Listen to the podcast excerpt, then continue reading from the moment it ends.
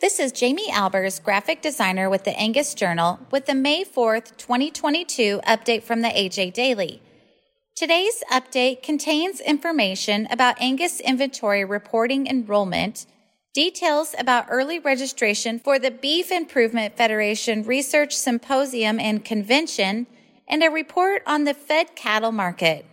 Angus Inventory Reporting Enrollment Now Open, adapted from an article by Briley Richard Angus Communications.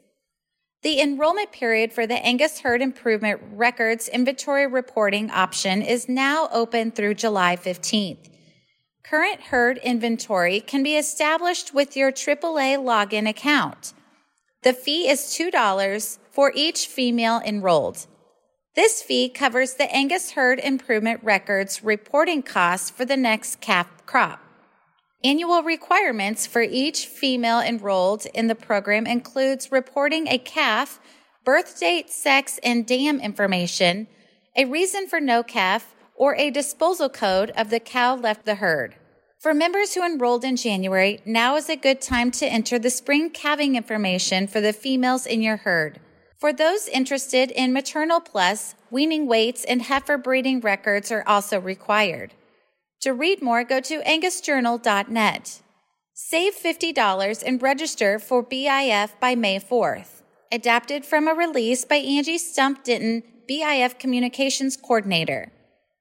May 4th is the early registration deadline for the 2022 Beef Improvement Federation Research Symposium and Convention.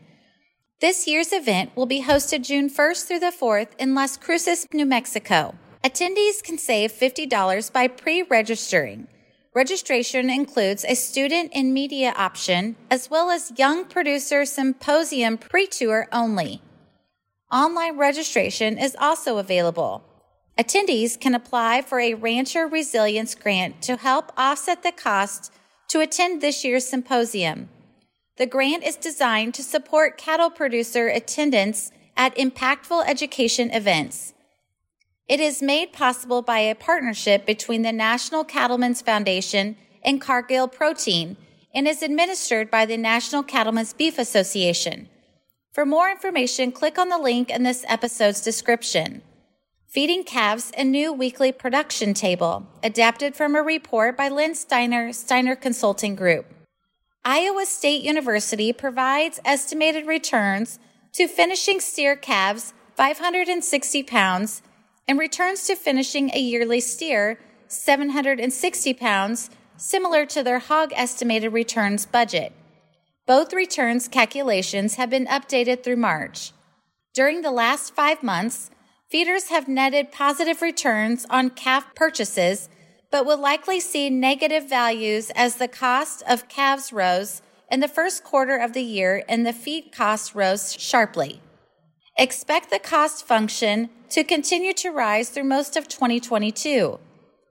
Break evens for March finishing steer calves were placed at $139.73, the highest value since August 2015. For the full report, visit dailylivestockreport.com. The AJ Daily is compiled by Paige Nelson, field editor for the Angus Journal. For more Angus news, visit angusjournal.net.